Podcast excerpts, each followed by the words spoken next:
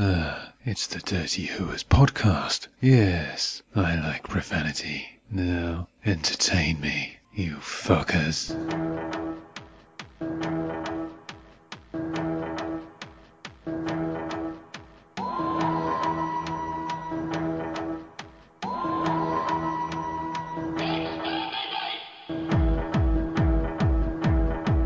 Dirty Hooers. Cross Atlantic nitpicking about Doctor Who. From four grown adults who should probably know better. From four grown adults who should probably be working. We're not afraid to say it like it is. All the word bollocks. www.dirtyhooers.com.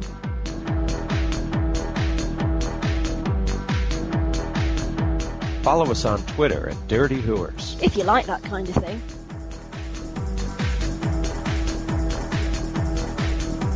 We're also on Facebook. Deal with it. Geronimo! Fantastic. L on C. Cock. With your hosts, Number one assistant, Terry Lightfoot. Oolon Stutters Sputnik. Resident Pixie. Fuchsia Begonia. Lord President Sen. Right, good evening everybody. Well, Sputters is feeling his age at the moment, or at least I think that's what he said he was feeling. So, I will be doing the introductions. What we're going to do is we're going to have a bit of an overview of the first three episodes of the new series 7.2 or 8 or whatever the hell you want to call it. That's the Bells of St. John, The Rings of Akhenaten, and Cold War. So I know it's not Akhenaten, but as soon as I see that, I just think Akhenaten. I know. Um, Do you know what I was going to say? Is that how you pronounce it? 'Cause- Akhenaten. There's another way of pronouncing it, Ack-Hayton. So I think we will have ratings for each of the individual episodes, and then we'll just bitch about it or bring up the things that we enjoyed. Hmm. do we want to do an overview of the rating system, or do you think people have probably got that by now? it's on the blog On with the blog. pictures. Ooh. Thank you, Tony. You're welcome. Yes, good pictures, no less. I'm especially a fan of the five dollar hooer. What picture was that? Is that Adric? Adric. Oh, oh yeah, brilliant. I'm so And Mel sorry. for the free blowjob. I apologize to people who grew up thinking Adric was awesome. I'm sorry. And there could only be one for, well, possibly Ian Chesterton as well, but there could only have been one for the $50 and you went for Sarah Jane. yeah, that, I think. Yeah, I had to go for Sarah Jane. Yeah. Although for the female listeners, yeah, Ian is definitely the suitable alternative. Yes, he's hot. He's good. So, ratings for Bells of St John, written by the Mofster and directed by Colm McCarthy. 10, but it rang my ding-a-ling. A solid ten. Good tip. A 10, maybe buy them some sort of trinket or something. I don't know. I don't know. I don't hire whatever it they're called. You, didn't it? I'd have to say five, maybe with I don't know, book on how to write a plot. Wasn't a great fan of this one. Rings of Akhaten, written by Neil Cross and directed by Farren Blackburn. Okay, I'm going to go for a flat 20. oh, yeah, I went wow. there. Flat 20. Okay, I'm gonna uh, give it a five. Five, and that was because I didn't have any ones in my wallet. I would actually give it a ten and a pat on the back. Yeah. Well done. well done.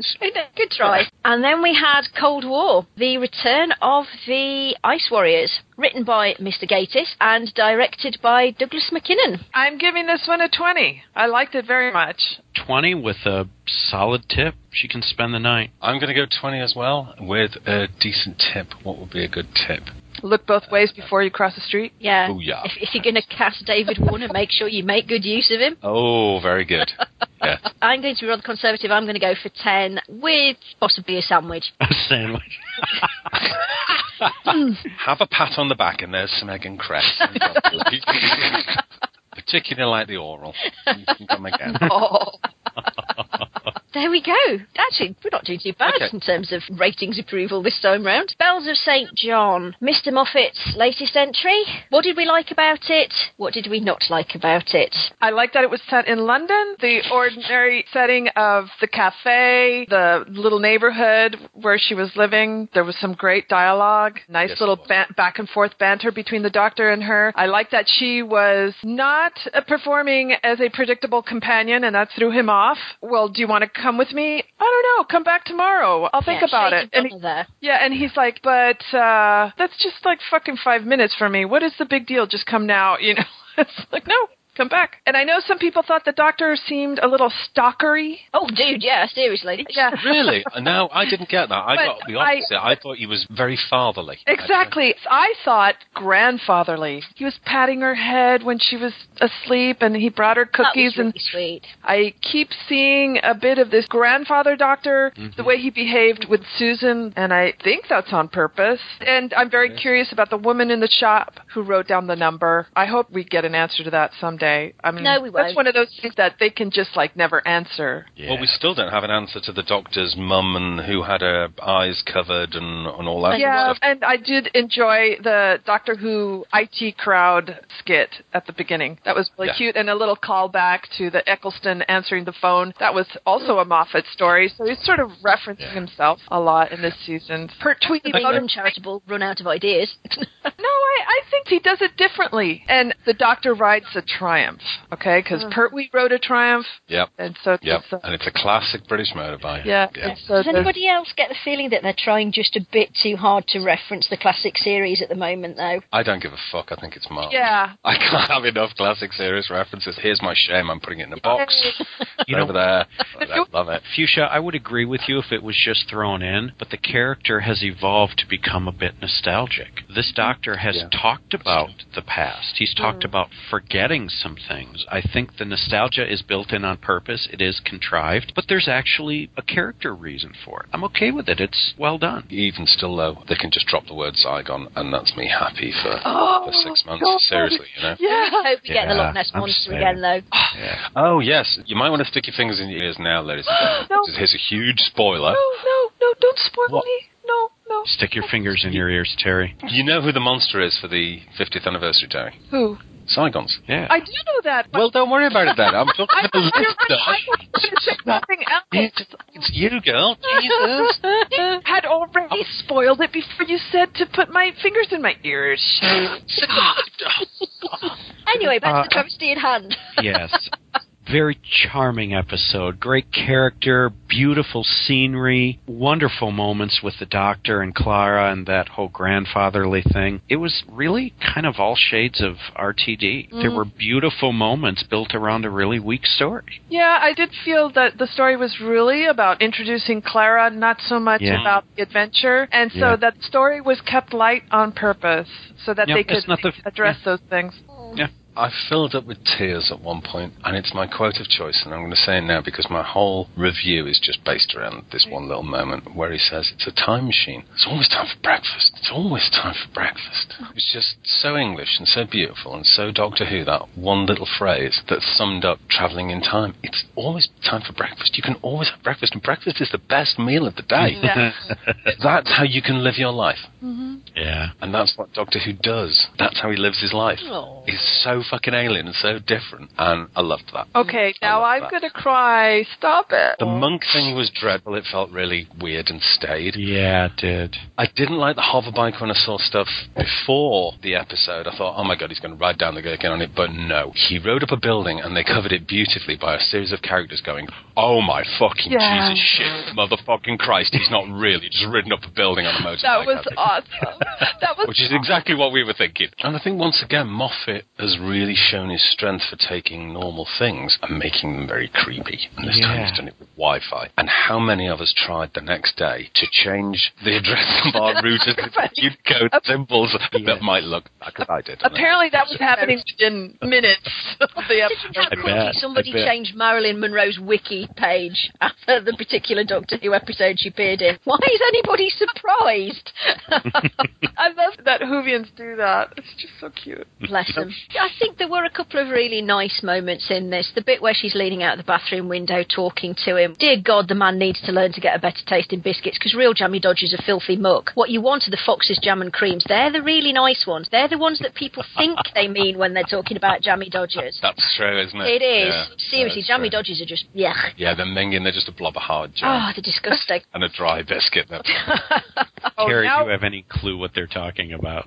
Yes, I do know what a jammy dodger is. The ones I was thinking are very plain. Mm, yeah, they're jammy dodgers Yeah. are minging. Yeah, but I've always loved that. I love that chewy jammy part at the center. I love that. You, you guys have Oreos though. They're like the I best hate biscuit Oreos. in the whole goddamn world. I grew up hating Oreos. I never understood why all Americans love Oreos. I think they're crap. I'm sorry. Except for tagalongs, Now- because obviously tagalongs are the best biscuit in the world, and is the only reason to keep Girl Guides in your cellar. Now everybody hates me. Oh my God! No, don't say that. Girl guides. That's so cute the way you guys call them girl guides. Girl Scouts. to me. We call them Girl Guides. We invented them. Well, I'm sorry. Girl Scouts is so much easier to say, so much catchier. We Yeah, and brownies just improved. sounds rough. We improved on a good idea. What the fuck are we talking about? Really? Girl Brownies. Let's go. Should we go back to the episode? Because it's Should we maybe talk about Doctor Who?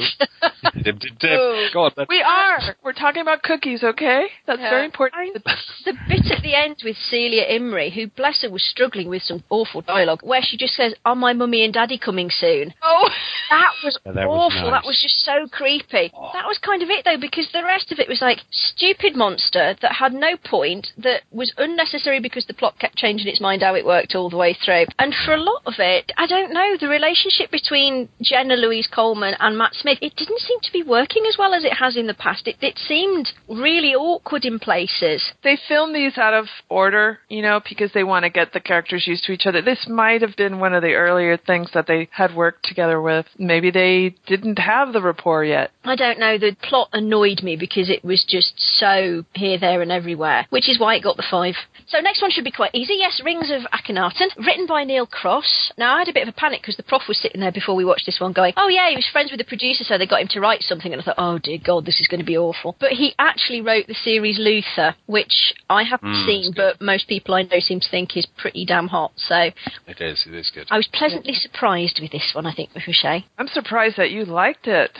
The major problem with this one was the singing. Let's face it, dear God, it was absolutely unnecessary. I had no problem with that. really? Yeah, me neither. I thought it was very much for little girls. I thought it was part of the family thing, and it was all about the little girl. Listen, a lot of it is about the relationship between her and a female character. And the singing was lovely. It made me feel Uh, like I was just like listening to cocky. All choir. it needed was fag lighters, really. People holding up their ciggy lighters at the end, and Oh, that, that would have done it. Real? No, sorry. Go ahead. I'll wait my turn. I Uh oh, I hear something bad. I am happen. piling my vitriol. Oh. I mean, the, the, the singing really didn't do it for me, I'm afraid. I thought it was very interesting that they actually planted the leaf in the first episode and paid it off straight away, considering that we still don't know why the TARDIS exploded at the end of Matt Smith's first series and various other plot things that have just been forgotten about conveniently. I thought it was a little tired in some respects. They were doing the whole arrogance of the Doctor thing again, but I think it was also interesting to see that he still is sufficiently arrogant that he thinks he's the only person that can sort stuff out. Yeah. He is. He's always No, making not those promises. Yeah, yeah, Because no, she yeah, he is. We've got out. 50 years of proof that he is, really. I thought it was interesting the way they went for the whole sapphire and steel one on the railway platform. You know, Mm. the fact that it was the possibilities of a life not lived that solved the problem. And that was quite creepy in some ways. Well, I liked it a lot better in that episode of Sapphire and Steel. If anyone gets a chance to watch it, it's Yeah, but that is one of the greatest awesome. ever pieces of television ever. it was amazing. So anyway, back to Doctor Who. I was going along with this story. I was really enjoying it. I was having fun. I love the whole Star Wars cantina bit. No, it doesn't bug me that it reminded me of the Star Wars thing. I mean, what are you going to do? There's aliens wherever you go. It's got to happen. I thought the whole thing with the girl and the companion was great. Mm-hmm. I liked that. But then when it got to the point where they started and preaching and getting all righteous and glorious, I suddenly felt like I was in a born again church. I hated that. It was really embarrassing. I totally got knocked out of the whole story. I just lost it. I was suspending belief through a lot of bullshit. I really didn't buy it because Matt Smith delivered that so horribly. That was like the worst acting I've ever seen Matt Smith do, and he cannot do those big speeches where he like screams at the top of his lungs. You can deliver that much more potently with Yeah. some quiet, especially when it's an over the top speech like that. I think it has more of effect if you downplay it. And the planet is out of season. It's not Halloween. Yeah, face What's going bit- on? What is- no, just make the planet have a sound or some other thing to express emotion, but not the jack o' lantern look. No. Say no to that. And I thought Jenna delivered her speech better than Mm. Mm. Smith. I wasn't as bothered by what she had to say and how she said it. So, but, but, this that is a part, conversation we've had before, isn't it, about them overplaying things that really Yeah. should be played much more quietly because they're more effective and they're Yeah. more scary or they're more Yeah. emotional when they're played quietly rather than somebody having a hissy fit. yeah, that was Yeah, bad directing. I really think I, I blame the director for not telling Matt Smith to pull back a little bit. That was horrid. I'm done. Three weeks I'm later. done. Um, I'm done. okay. I don't know what kind of weird alternate universe we're living in here, but I absolutely agree with everything Terry said. No! especially the preachy part. That just bugged the shit out of me. I mean, really, I was just totally creeped out. I'm like, damn, someone's going to tell that whole crowd there to pull out the pill. and all let's swallow the pill together at the end because I'm like, ooh, these people. Okay, the doctor's the last Time Lord. He's the universe's last great hero or villain, depending on what race's eyes you're looking through. And he can do things nobody else can. There are, what, seven worlds in this system? Mm-hmm. And Clara is the only living being with an unrealized life. Really?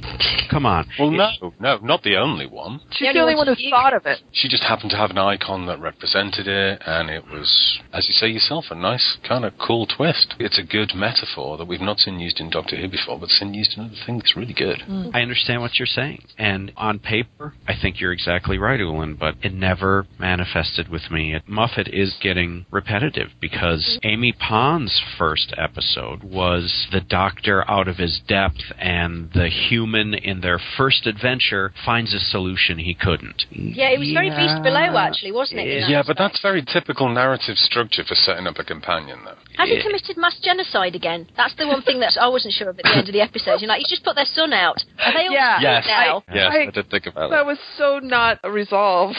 There is a potentially poignant message under here, Oolon. You're right. And I think it's all buried in plot holes the size of that jack o' lantern's mouth. Doctor Who always has plot holes. But this, oh, But if they're glaring potholes, they really do show, mm-hmm. don't they? Oh, it's it, it's too much. If the mind robber, our previous episode, if that was a terrible premise flushed out too much, this was actually a good concept, and it stopped at that. No mm-hmm. execution. And that moped, I love they call it a scooter. That special effects scene, that was like something out of a Tom Baker episode. Special effects. Oh, Yeah, it it was was very something out of cool. Flash Gordon. exactly. I was thinking of the hot just flash. Oh. How does the same effects crew do that in the opening shot when Clara steps out of the TARDIS? I think I wrote the visuals with this because basically they had the old Hellboy Goblin Market scene mm-hmm. where they had Yeah. so many alien races and That was things cool. and really painted a world for me. And I've never seen that in Doctor. I've never seen a market full of different aliens and stuff. That- The production value now on Doctor Who, because there's loads of money in it, I know. and because America buys it and shit like yeah. that, it's out the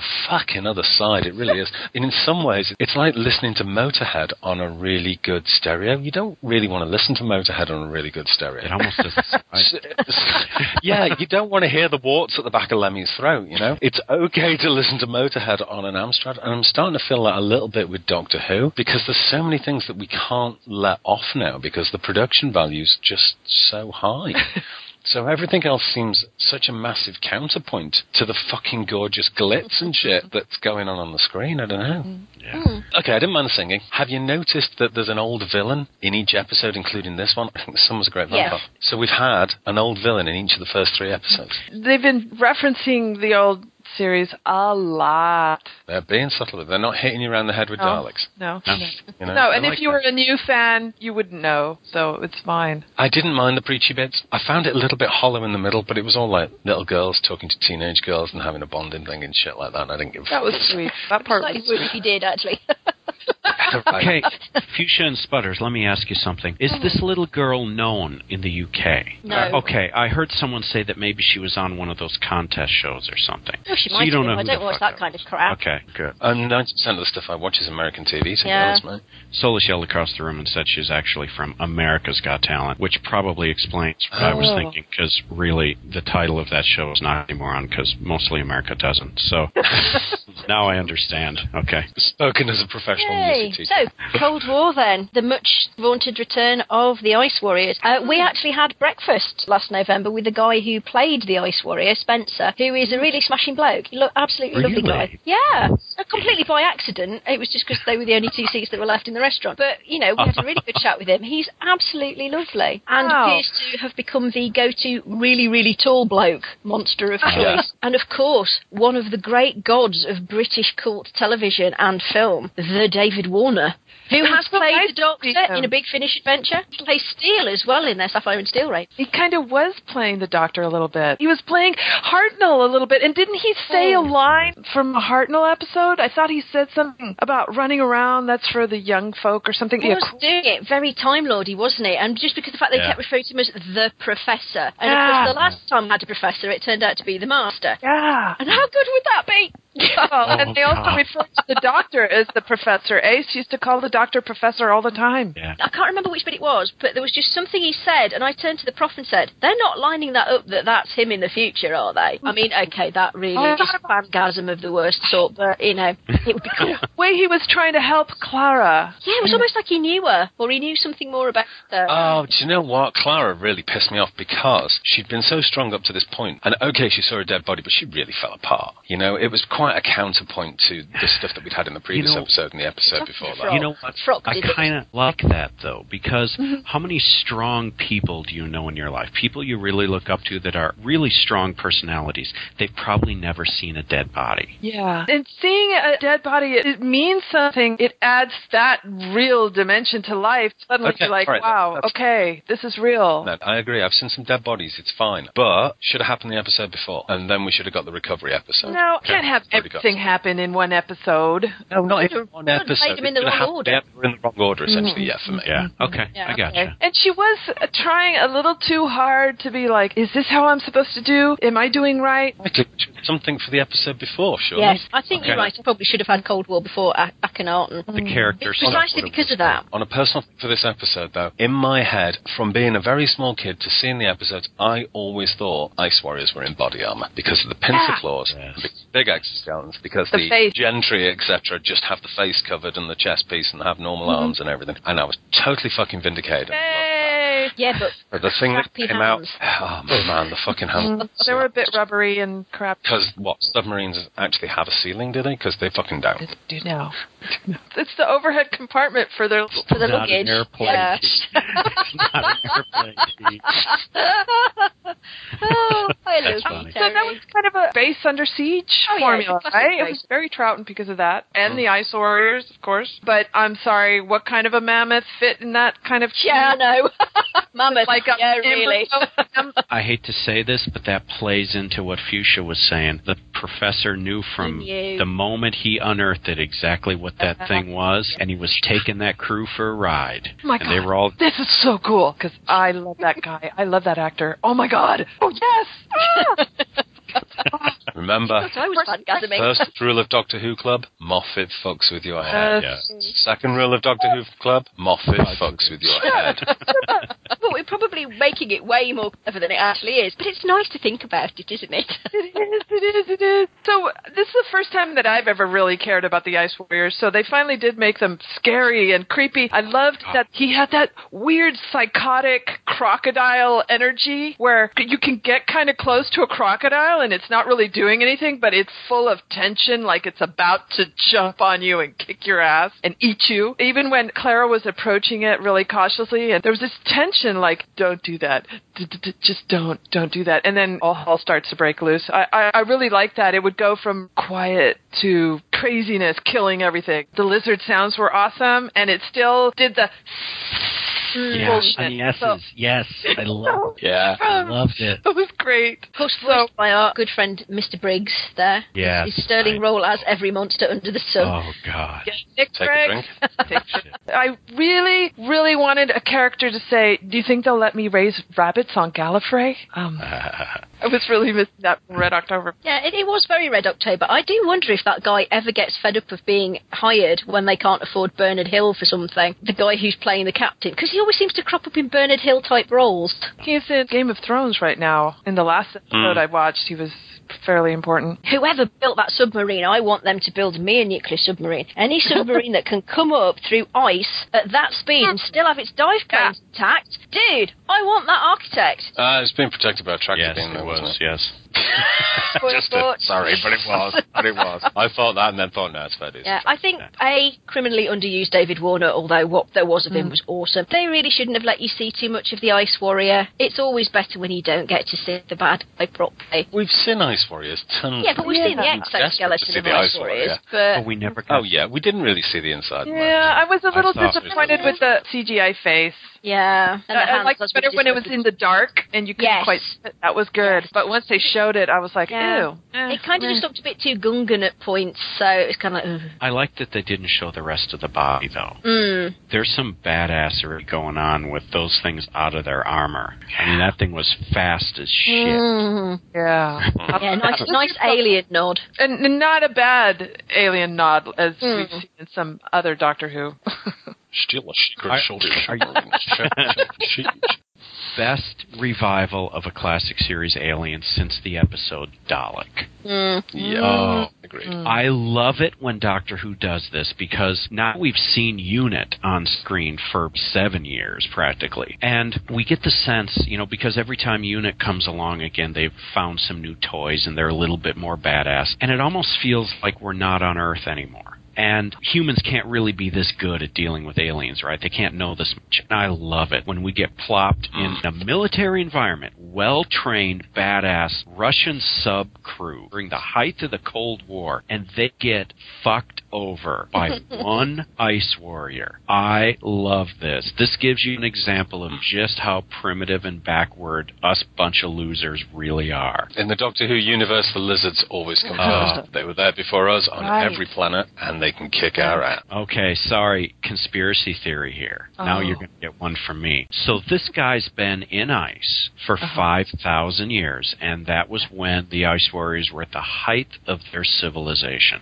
Really? I was looking at his head, and I know there's a huge gap between the Silurians and the Ice Warriors time-wise, 5,000 versus like, you know, 66 million years. But I'm beginning to wonder if there isn't a connection here. I was thinking They're both What? lizard species. Well, they're not just both lizard species. I mean, we're talking about neighboring planets here. So I'm hmm. actually beginning to wonder. We already had it revealed that part of the Silurians went into space when they hmm. fled Earth. Right. Could they have fled next door? Hmm. Are these Silurians? I don't know. It was just something that ran through my head. In order for me to think like that, an episode has to be inspiring because it makes me go away and, and start brooding for a while after. And there were plot holes, but God, this was fun. It's great sci-fi. The Yeah. whole everyone trapped in a bottle with a monster, and this thing was badass. Classic stupid second in command. Yeah. All the Yeah. big icons I thought were there And I as was well. okay Yeah. with the stereotypes in this because it was well played, and Hmm. you know, Gatiss seems to have a way of doing that. This is not the first time he's written to a bunch Hmm. of stereotypes, and they're really good. After Unquiet Dead, which is that question his best episode, this is the second best Yes. one. Yeah, I've been I really disappointed with some of the other ones he's done, but this felt like a good return to form. Uh, My only really kind of bad niggle was that the captain kind of went along with the doctor almost too easily. I was kind of agreeing with the second in command for a minute, going, well, "Why are you trusting the doctor so easily?" Whatever. Well, I don't have an explanation for that either. Anyway. Yay for Yeah. that. Yeah, was absolutely. great. Loved Do it. you know, it's funny. I was sat watching it with a friend, Phil, and I went, and he went, what, what? I went, oh, I bet that's the hand. Yeah. I did the Oh, same there thing. is- oh. Do you know, I nearly said, oh, I've done that myself. I hate it when that happens. but I have in Second Life. I love it that it went to the opposite pole. Opposite pole. Typical. It was also the first nod to the new console room Mm. because he's been tinkering. That was the first official nod to him rebuilding and tinkering. They made such a big deal out of it the last time when the TARDIS regrew itself, and I thought they went a little bit overboard with that. Now this time it was just, oh yeah, I was tinkering. Tinkering, hmm. dude, that's beyond tinkering, man. you built a whole new But Hey, you it's just doc- fucking around with a few sessions on the chameleon circuit, because basically it's like a chameleon circuit on inside. the Right, inside. exactly. Yeah, that's all. yeah, I was just like tinkering, and I fucked it up again. I love it. Yeah, but he's done quite a bit more tinkering. He did some in the last season too, because there's all this sitting underneath mm-hmm. him. Oh, that's right. Lots of playing with It's a Matt Smith thing. They've brought back the tinkering. Yeah, I would like to make a shout out on our Facebook page or our blog. If there are any fans left who only watch the new series, if we haven't driven all of them away by our banter, I would like one of you to write and speak up about if you got lost with all of the nostalgia in this episode. Because I just loved it, but it may have been a little bit over the top for someone who wasn't well versed in the classic series. Yeah, you wonder if people notice if they're not. Mm. there. Son, why don't you just log in and pose that question on the Dirty Hooers page? I'll put in the effort, fine. Gee, should have kept your shut. It's tough for the God. president to actually take action. Has other uh, uh, minions uh. for him, but Uh, Do we have any quotes from any of them that? Only Well, breakfast. Only breakfast, which is the best quote I've heard in like forever. um, let me see. If, I have one. Human souls trapped like flies in the World Wide Web, stuck forever, crying out for help. Isn't that basically Twitter? that's such a good Oh, one. I hated that five minutes at the beginning of that programme. Sorry, I've forgotten about that. Here is the entirety of the plot, which we will then spend another 20 minutes after the titles telling you about all over again. yeah. So, two quotes, three episodes. God, blimey, we're all going to have to go and have a lie down after this one. Thanks to everybody for listening. Oh, God, you idiot. And we'll do Carnival of Monsters next in our continuing journey through the Eleven Doctors. And for our sins at some point, we'll do the rest of them. Are you guys really going to make us do a whole bunch of episodes together and hold me to 10 minutes on Journey to the Center of the TARDIS? If they do that episode right, you're going to hear the entirety of the $50 horror sequence on the podcast with me. And if they do it wrong, I'm going to have to invent cuss words for this. Yeah. Yeah. You know who's writing it, don't you? It's the guy who did Curse of the Black Shite. Oh no, you're doomed, Sen. Yeah. It's, it's, it's hell. oh If you no. fuck this up, I will come find you. You've been listening to The Dirty Hooers Doctor Who podcast. Follow us on iTunes or at dirtyhooers.com. Find us on Twitter at Dirty Hooers. Oh yeah, we're also on Facebook. See you next time.